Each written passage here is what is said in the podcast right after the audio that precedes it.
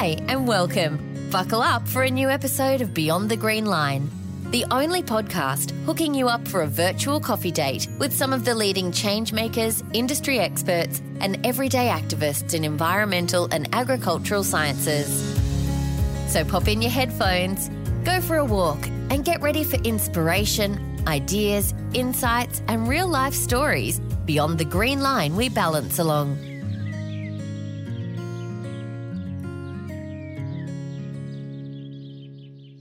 Penny Crawford is a country girl from Gunnedah, a mining and agricultural town in northwest New South Wales, where Penny has been the local podiatrist for many years, until the niggling problem of sore feet, experienced by many of her clients who worked in mining, gave Penny the shove she needed to go full tilt into her boot business to solve her clients' aching feet problem.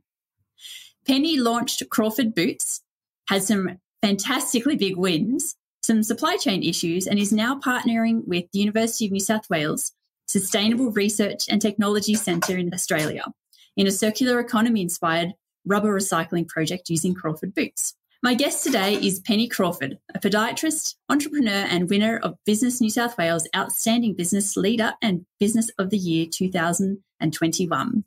Hi, Penny. How are you going? I'm well, Shonelle. So what about you? Yeah, I'm good, thanks. Great for a Friday. Thank God it's Friday. Yes, yes. So let's have a chat about, well, Crawford Boots, but I've also just noticed that you've got a different name as well, Terra Boots. So I hope I'm using the right business name. Well, Terra Boots Proprietary Limited is my company. So we trade as Crawford Boots. Oh, okay. Well, that, that clears that up for me. Mm-hmm. So during your time as a podiatrist, you must have seen some very unhappy feet. What was the most common injuries or issues related to poor fitting work boots that gave you the push that you ultimately needed with Crawford Boots? Look, working as a podiatrist for thirty years, I did see, I've seen feet of many shapes and sizes with all sorts of problems. The majority of the problems I treated were as a direct result of ill-fitting footwear. This is the typical scenario of people trying to Well, people are actually not really knowing what size foot they have to start with, so wearing the wrong size. But what led me to my journey with Crawford Boots was seeing a lot of my patients who were minors coming in with a multitude of problems. They were problems just related in the short-term injuries, whether they were nail problems, whether they were rash issues, whether they were then longer-term injuries that resulted from poorly fitting footwear, such as heel pain, plantar fasciitis, clawing at the digits, calf, hamstring, lower back issues, because your feet are foundations. And like your house foundations, if there's an issue, you'll find there'll be problems higher up. Yeah, that's a really great analogy and one that well, I've definitely experienced in my life. So, yeah, definitely uh, I'm more cognizant of what, what shoes I put on my feet these days. Absolutely. So you could see a big problem in the industry, I guess mining in particular, but it's not restricted to mining. I guess lots of different industries where they wear work boots or gum boots would have similar issues, but you actually decided to do something about it. So what was the, I guess, the ultimate catalyst for starting the R and D for Crawford Boots? The ultimate catalyst was seeing this continual stream of people coming in, and I actually formed quite a good relationship with the health and safety officer out at Whitehaven Mining, and he rang and said, look, we're having lots of issues with guys with their feet. Is it an orthotic issue or a biomechanical issue, or is it a footwear issue? So seeing these people, I'd put them into leather boots, because the leather boots gave those workers who were underground in, you know, dark, hard conditions, up to sort of half a metre of water, walking up to twelve kilometres a day, I put them into the leather boots, so that would give them that stability, and they'd come back a couple of weeks later and the boots were disintegrated because they weren't waterproof. So I'm like, well, can't believe you're still wearing gum boots, which has seen no innovation in one hundred fifty years. If you think of our jogger, you've got a Dunlop volley, and what we have now, there's been no sort of that sort of evolution with the gum boot. So I thought, okay, how do we make a boot that fits, provides that support and that stability, and is comfortable, that's like a leather boot, but it's waterproof like a gum boot? And that's how my journey started. And working with these miners and working with the industry, you know, you see a problem and you just find that solution. And it's great having that that feedback from the wearers. So I knew exactly what their issues were. I went underground with them, saw their conditions, thirty years of podiatry, understood how the foot, the lower legs meant to function efficiently. So that started it all. Hmm. I, I find it very impressive that you decided to take on this this problem and actually create a solution. It's, it sounds like an enormous endeavour, um, especially with all the, I guess, supply chain issues that we've been having in the last sort of twelve months. So definitely well done you for um for deciding to solve that problem. That's fantastic. It's interesting. When I started this in two thousand thirteen and eventually sort of decided this wasn't going to be a side hustle, it was going to be what I was going to do. That was probably in two thousand eighteen. And I sort of really started sort of pushing and selling. I'd known now what, how long the journey would have been. Oh my goodness, I would have still done it. But yeah, there's been a lot of, a lot of roadblocks and, you know, coming to understand, coming from a podiatry background to then having to design and develop and deal with overseas manufacturers, then having to deal with supply chain issues and understanding that the geopolitical influences, the dollar, the, there's, yeah, so many things that are out of your control. It's been a huge learning curve. Mm. And you, I'm assuming you have to deal a lot with international factories and other, uh, I don't know, components, um, bits and pieces for the boots. Is that true? Yeah, no, no, it involved a lot of research because I was building a boot that was a safety boot. Safety was my main focus, so I needed a reputable factory that would deliver in terms of those safety certifications and specifications. Yep.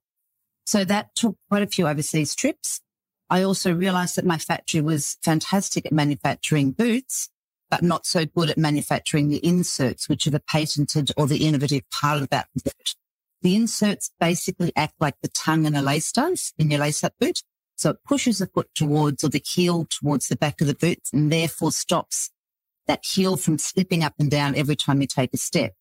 So my factory could do the rubber components of the boots, but couldn't do the E V A sort of foam component of the inserts, which meant we had to go searching for another factory. So I have a factory in Malaysia and a factory as well in Taiwan. So it's it's managing different M O Qs from both factories and making sure the inserts are completed and sent to the factory in Malaysia where the boots are assembled and built and then sent out to me.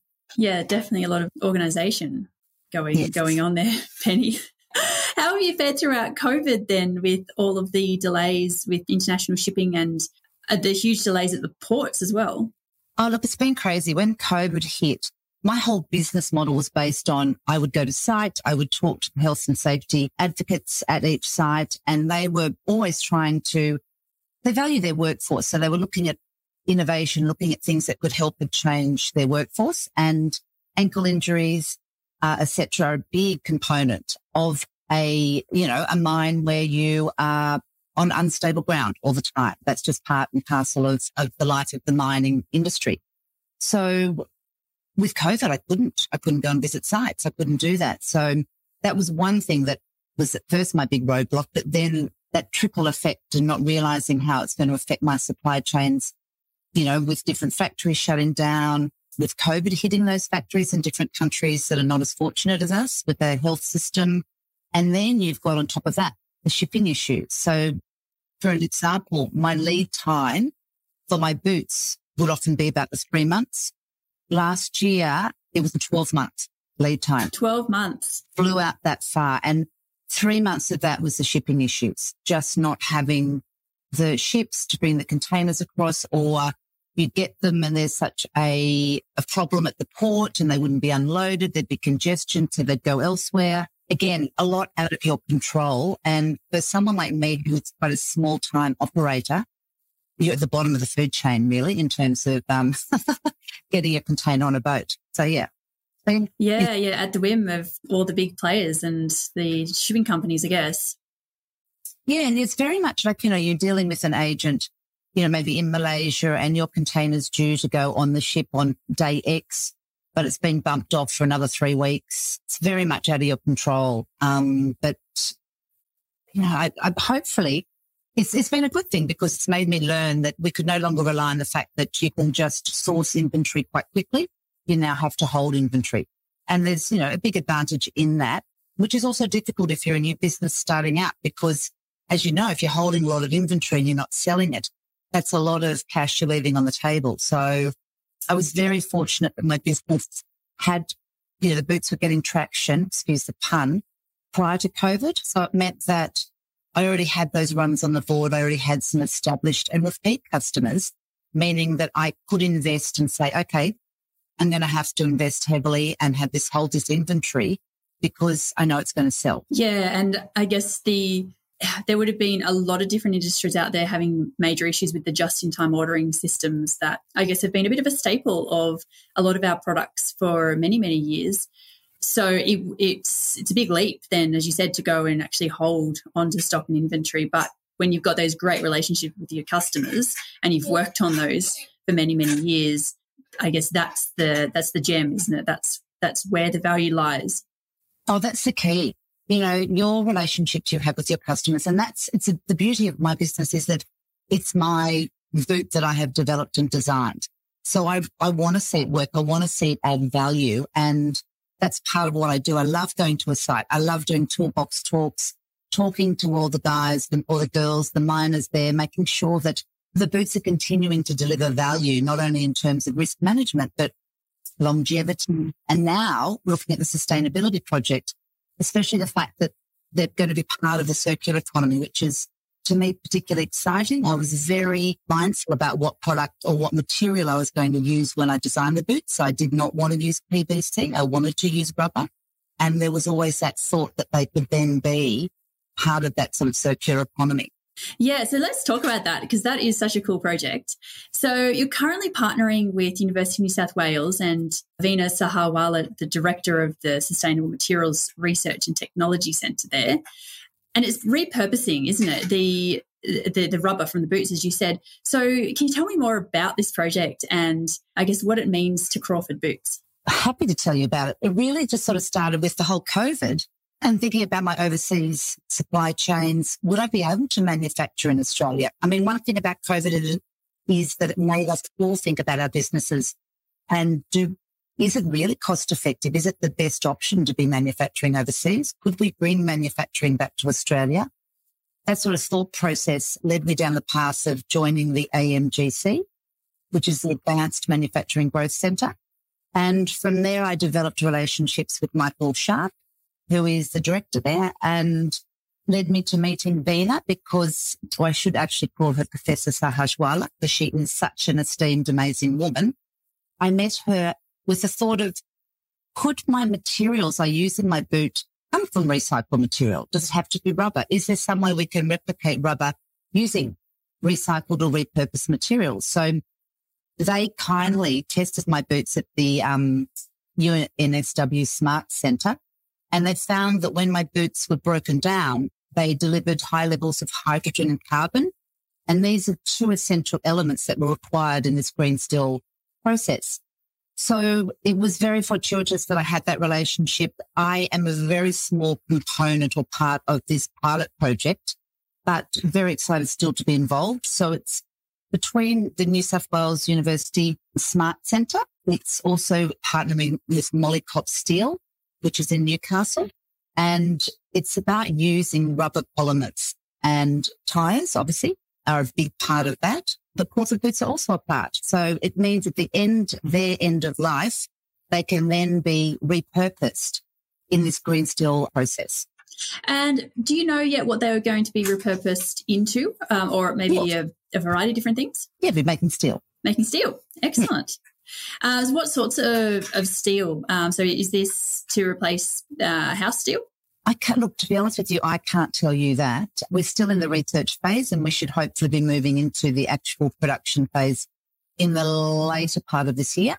What I really understand about it is the steel making process uses coal, and they'll be still using coal. There's still always going to be that need for that, but it will be, instead of having one hundred percent coal, it will be a percentage of coal and a percentage of rubber polymers to produce a green steel as such. Mm. So what sort of bulk of Crawford Boots are are being put to this purpose? Well, I love one hundred percent of the Crawford Boots being put to this purpose, but it also depends on What we're doing is we're just engaging a few partners, which are a few mines that I'm working with. And also it looks like John Holland will come on as well as uh, a possible industry partner. And so the boots that are used at those sites, we will be having receptacles hopefully there, and they'll either then be shredded on site or be sent to Molycop for shredding and, and then use in the green steel production, along with tyres and lots of other essential components. Yeah, okay. So how much of a, uh, I guess, how many years do you expect for a person wearing Crawford boots to get out of the boots and before they then go and get a, a new set? Well, look, it's a hard one because the boots last far longer than any gum boots, and they'll last far longer than any leather boots in that underground mining industry, especially when, you know, you're in harsh conditions. So every every mine, what I'm learning, is entirely different. Like some have got different leachates, some have got different chemicals, some have got concrete. You know, there's lots of different components which will wear down any boot. But basically, Crawford boots are outlasting these other boots, sometimes five times longer, sometimes a couple, you know, two to three times longer. Mm. So I guess we're talking, even with the tyres and everything, we are still talking small quantities as pilot programs at the moment. Is that right? Very small quantity, yeah. So does that mean that is U N S W Smart Center part, I guess, tying this back into their microfactory technologies for the for the initial phases, or is it all being done at the steel factories? Well, I think the microfactories play a very important part in it, and I think that's the development of those microfactories. And when you do that, you're learning more about waste, what the capacity is for waste, how do we repurpose waste. Veena is just an amazing person to talk to about that. If you want to know more, I'm more than happy that we do an introduction, and she could be a great person to have on your podcast. Yeah, definitely. So you mentioned that you're now partnering with John Holland for collection of, of boots on some of their sites as well. I'm interested to find out if you've had any discussions with them around becoming part of their credit system for infrastructure sustainability credits, or the programs that they they run to actually get their ratings through I S C? To be honest, I'm not one hundred percent sure about that. And it was probably presumptive of me to say the John Holland, because I actually have just started trialing the boots there, and they're looking at making them a boot of choice there. But also I imagine the, the fact that Crawford Boots is involved with this pilot project is also particularly attractive, because they're very passionate about the sustainability. And I think they're excited that something like this is actually going to happen. You know how there's so many sustainability product projects which have got such a great initiative and goals, but sometimes don't ever get across the line. This is something that's actually, you know, it's a government funded pilot project, and it's going to happen. So I imagine that would play very much into what they're thinking about for their future sustainability. Yeah, definitely. Yeah, definitely. It's very, very exciting.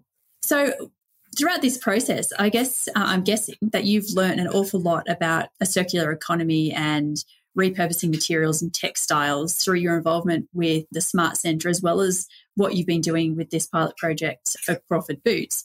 So can you tell me if there's been anything that you've learned along the way which has been really exciting or something brand new for you?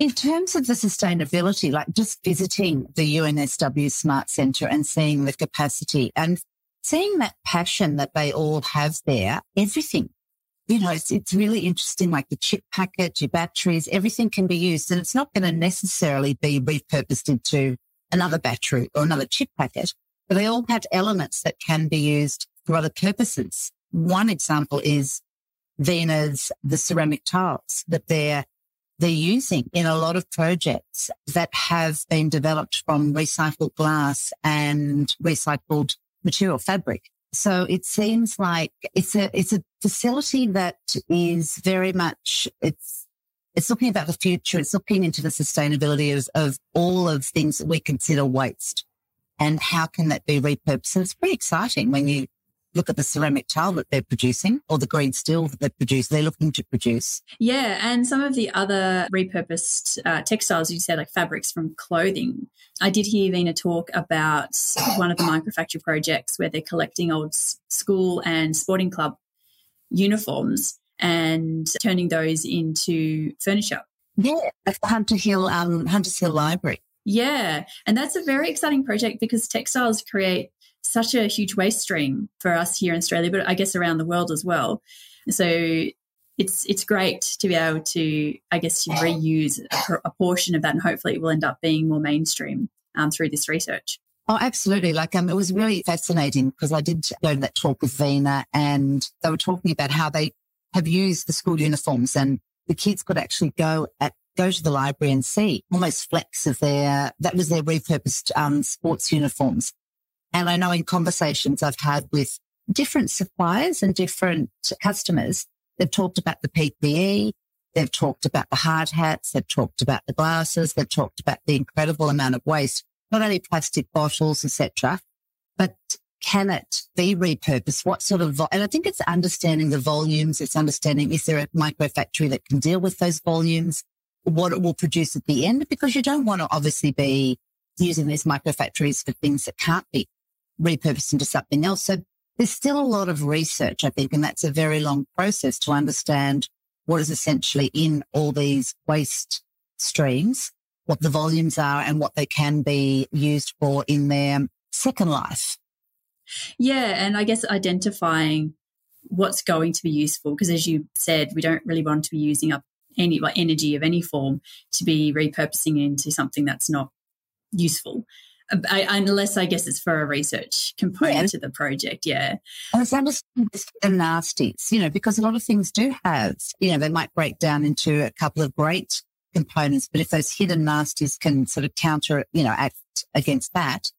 I mean, as I say, I'm so not an expert at this, but you want to know more. Like it is, it's quite exciting. Yeah, yeah. And we've been talking to a couple of our guests actually about plastics, microplastics, and I guess the nasties that you, you, you've called them, some of the glues or the other polymers that go into actually the adhesives um, to pull the, the plastics together and, and make them stick, basically. Getting those out of the plastic um, and repurposing those or using those for, as an energy source is part of this research, um, I'd say, and that's that's very exciting because they do create a large-scale environmental problem as they break out of the, the plastics, all those different you know, chemicals. So that's very exciting. But I did I just want to touch back on the, the the uniforms, because when I heard Veena talk about the school uniforms and the sporting uniforms, I was a little light bulb went on, and I thought, oh, this would be fantastic for my kids' school because they've just gone through a whole new uniform rework, redesign, redesign, a redesign of their entire school uniform. And obviously there's going to be a lot of waste from the old uniforms as people have to switch over to the new colours and the, the new designs. And it's things like this where it's not just your normal waste stream, you've actually got a bulk coming through that could potentially end up, you know, being put towards research like this into in the future. So it was it was very exciting to hear that there was possibly something that could be done. But it's interesting how we start thinking about it, because I really believe that I'm part of the throwaway generation. You know, it's it's very like, oh, yes, we're changing school uniforms, throw out the other one. Or, uh, yeah, so it, it's really interesting to move your thought process away from that. And what is the potential? Like, you know, because it's just it's it's just this generation that we're in, like, oh, yeah, we'll just change the uniforms and we'll just change that and we'll get rid of this and throw that out. And if it can be, you know, repurposed. Well, that's fabulous, but also going back to what you were talking about, understanding what the nasties are in plastics, et cetera, we still have a long way to go, don't we? Like that sort of research takes a lot of time. So whilst we're looking at this, and it's exciting, we're looking at changing our pattern of behaviour, but also it's going to take a long time to get there, isn't it? Yes. Mm. Yes, yeah, so, but research projects like this and your involvement through Crawford Boots are, are getting us there bit by bit, which is which is, you know, I guess the way that it needs to be. We, we do need to be progressing. Yeah. So, Penny, congratulations on your recent Business New South Wales wins and the partnership with U N S W. Your drive to improve people's quality of life at work whilst tackling a waste stream issue is very inspiring, and it's been really wonderful chatting with you today, and I wish you all the best with the growth of, Craw- of Crawford Boots, especially now as we're, we're coming out of COVID, full steam ahead. So thank you very much for your time today. Oh, thank you, Shonelle. I haven't even asked you about your business, but no, thanks so much. It's been an absolute pleasure, and I look forward to actually seeing you in person soon. Yes, definitely. I'm sure we'll catch up soon. Join us for our next episode for more inspirational stories, actionable tips and unleashing the eco-warrior inside you. Until next time, thanks for listening. Please subscribe to our podcast and head over to our socials to explore a little more about us. I'm Shonelle Gleason-Willie, and I've been your host today on the podcast Beyond the Green Line. Thanks for listening to this episode of Beyond the Green Line, brought to you by Moss Environmental. Subscribe to our podcast for your weekly invitation to join the conversation. Until next time, keep thinking green.